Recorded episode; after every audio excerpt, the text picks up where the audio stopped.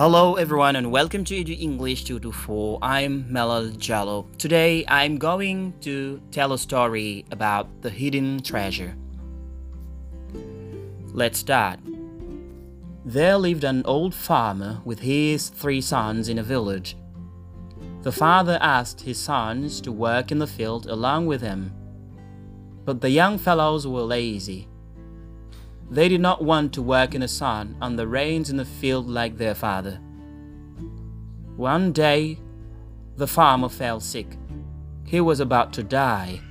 So he called his sons and told them, Sons, before I die, I want to tell you some secret.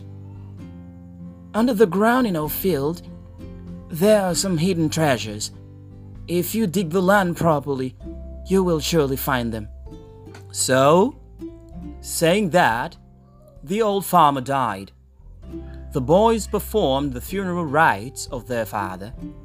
Then, one day, all the three brothers went to the field and began to dig the land thoroughly from one end to the other in order to find the hidden treasures.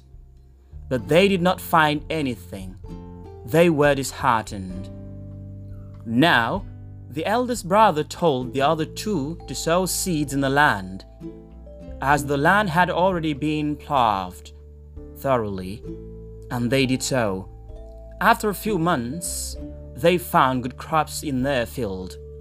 They reaped the harvest and made large profit by selling them. Now the eldest brother told his two brothers, Brothers, I've understood what her father had meant by the hidden treasures. The hidden treasures are the good crops that we found only by digging the land properly and sowing the seeds there. This is the end of our story. I hope it will be helpful, it will be uh, inspiring, and thank you. See you next time. Bye.